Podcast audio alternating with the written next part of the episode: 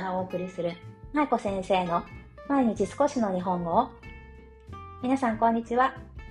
ドイツ在住、子供日本語教師の舞子です。さあ、えー、昨日もね、お知らせさせていただいたんですが、今日もね、引き続きお知らせをさせてください。本日5月25日水曜日の日本時間夕方4時から、そしてドイツ時間は9時からですね、この後ですけど、はい、この後インスタグラムでおなじみの言語聴覚士ナナ先生と Voicy という音声配信のプラットフォームで対談を行います。内容は主に海外でのバイリンガル育児ですとか、あと日本語教師、言語聴覚士が行えることなどについてお話ししていきたいと思っています。この後もしお時間ある方はぜひ、ナナ先生の Voicy からお聞きください。生放送になります。そして生放送なので、あ生放送なんですけど、あの、ちょっと時間的に難しいなとか、もう終わった後に今の放送、この放送を聞いてくださっている方なんかは、多分ね、奈々先生が Voicy の方にアーカイブを残してくださると思いますので、このアーカイブの方をぜひ聞いてください。はい。ということで、リンクの方を貼っておきますので、ぜひぜひぜひ皆さん生放送でお会いしましょう。はい。では今日はですね、一時帰国前に息子と約束したことというテーマでお話をしていきたいと思います。皆さんご存知の通り、私は先月約1ヶ月間、夫と息子と私3人で日本に一時帰国をしていました。今回一時帰国をするにあたって、私がまだドイツにいる時に息子とね、約束をしていったことが一つあるんですね。なので今日はそのことについてね、お話ししていきたいと思います。日本に着いてから息子が欲しいものっていうのがね、いくつかありました。おもちゃだったり、絵本だったり、文房具だったり、いろいろと息子はね、あれが欲しい、これが欲しいっていうのを日本に帰る前からずっと考えていて、欲しいものリストにまとめたり、私や夫に話してくれたりしていたんですね。それで日本に着いてからいろいろ買い物をすることが分かっていたので、なので私はドイツにいる間に何を息子にお話ししたか、約束したかというと、何か人にしてもらった時には、ありがとうって言おうねっていうことをね、出発前に話していました。もちろん買い物をする時だけじゃなくって私の家族とか私の友人とかねいろいろな人に会ってきっとありがとうっていう場面がすごくたくさんあるだろうなということが帰国前から予想できたのでなのでこれだけはちゃんと伝えてから行きたいなっていうふうに思っていたんですねそれで息子に出発する前に日本に着いたら多分いろんな人があなたのことを助けてくれたり、あなたに何かしてくれたりすることがあると思うから、そんな時は何て言ったらいいかなっていうふうに聞くと息子がありがとうって言ったのでね、そうだね、じゃあ日本に行ったらありがとう、たくさん言えるといいねっていうお話をしてね、ドイツから飛んだんですね。で、実際にどうだったか。ということを今からお話ししていきたいんですけど、一番最初にね、息子がありがとうっていう場面に出会ったのは、東京の あるデパートでおもちゃの買い物買い物をね、していた時だったんです。彼はインスタグラムでもね、ちょっと書きましたけど、ポケモンにすごくハマっちゃったんですよね、今回の規制で。それで、ポケモンのおもちゃが欲しいっていうことでね、デパートにあるおもちゃ売り場でおもちゃを買いました。その時に彼は自分のお小遣いからおもちゃを買ったんですけど、その自分のお小遣いで買う時って、私たちは、私と夫は、息子に一人でね、買い物に行かせるんですね。もちろん近くで見守ってはいるんですけど、息子にお金を渡して自分でレジに並ばせてそして自分でやり取りをするという体験をいつもさせているので今回もお金を渡してさあじゃあこれ買っておいでっていうことでねしましたで、その時に、レジの人がお釣りを渡してくれるタイミングでありがとうが言えるかなっていうことで、ね、見守っていたんですけど 彼はね、恥ずかしくってね、ちょっと言えなかったんですね。で、ここで大事なのは、私がありがとうって言えなかった息子に対して、息子を責めたりとか、叱ったりとか、そういったことをしないっていうこと、これがすごく私は大事だと思っているんですね。ありがとうっていうことが言えなかった時ってついつい親の立場としてはありがとうってなんで言わないの？ね、ありがとうは？どうしたの？っていうことを言ってね、こう責めてしまう方って結構ね、あの、いらっしゃるんじゃないかなって思うんですよね。もちろん私もそういう気持ちがあります。レジのところで息子がありがとうって言えなかった時に、あありがとうはってちゃんと言わなきゃダメでしょ？っていうことをね、言う時もあります、もちろん。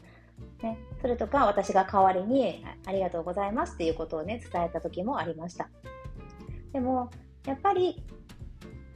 うん、私が代わりに言うんじゃなくて、息子自身にね、言えるようになってほしいと思っているので、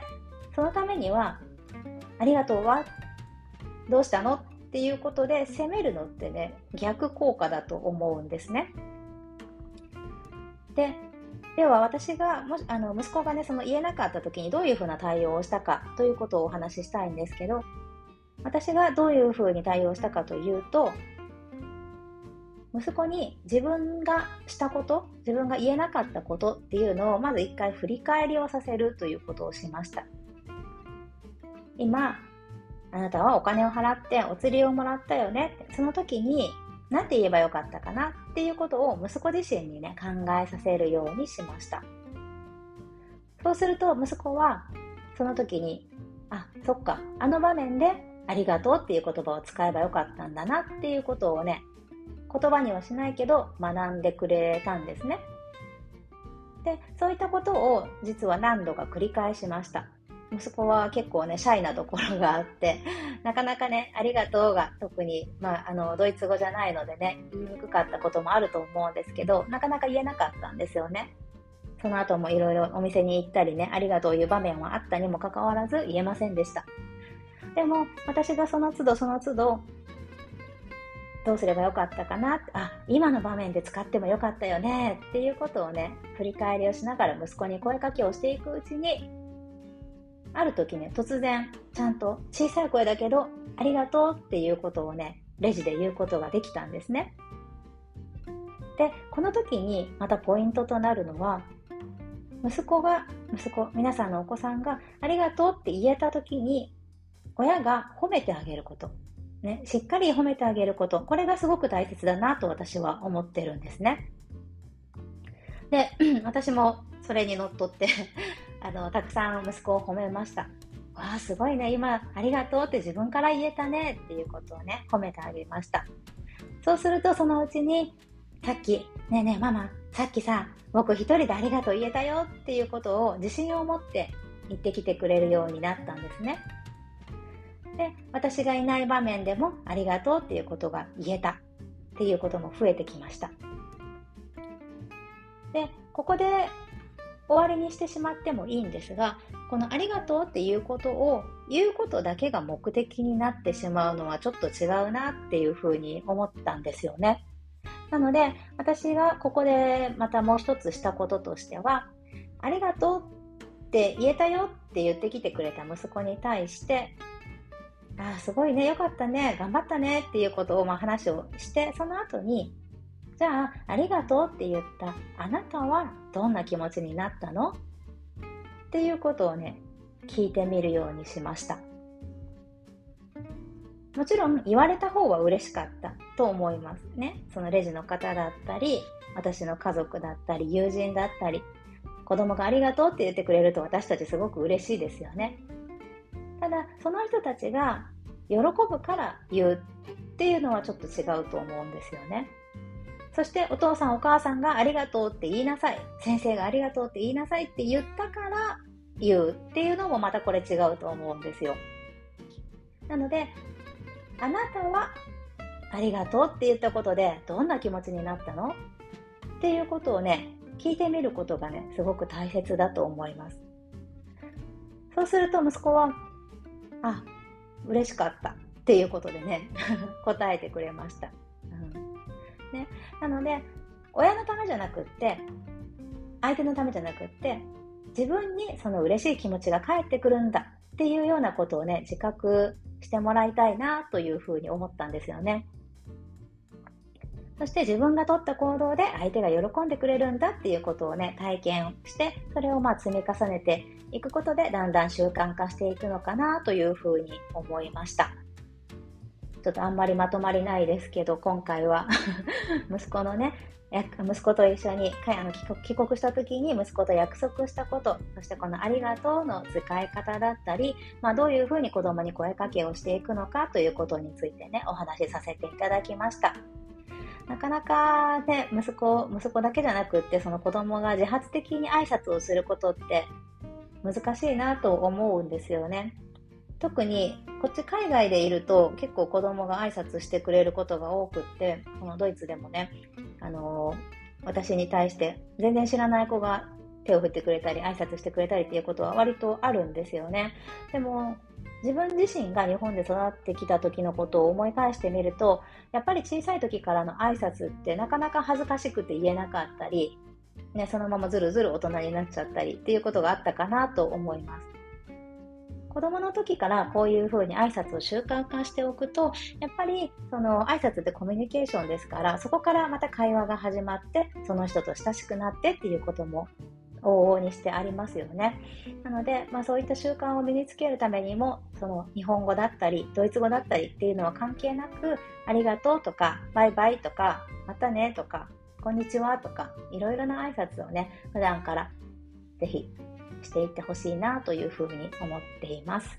はい。ということで今日は一時帰国前、息子と約束したことについてお話しさせていただきました。いかがだったでしょうか？今日も最後までお聴きいただきありがとうございました。では、冒頭にお伝えしたナナ先生との生配信、よかったら皆さんぜひ聞いてください。リンクを貼っておきます。ではまた明日お会いしましょう。舞子先生の毎日少しの日本語を引き続き一緒に頑張っていきましょう。ほなまたね。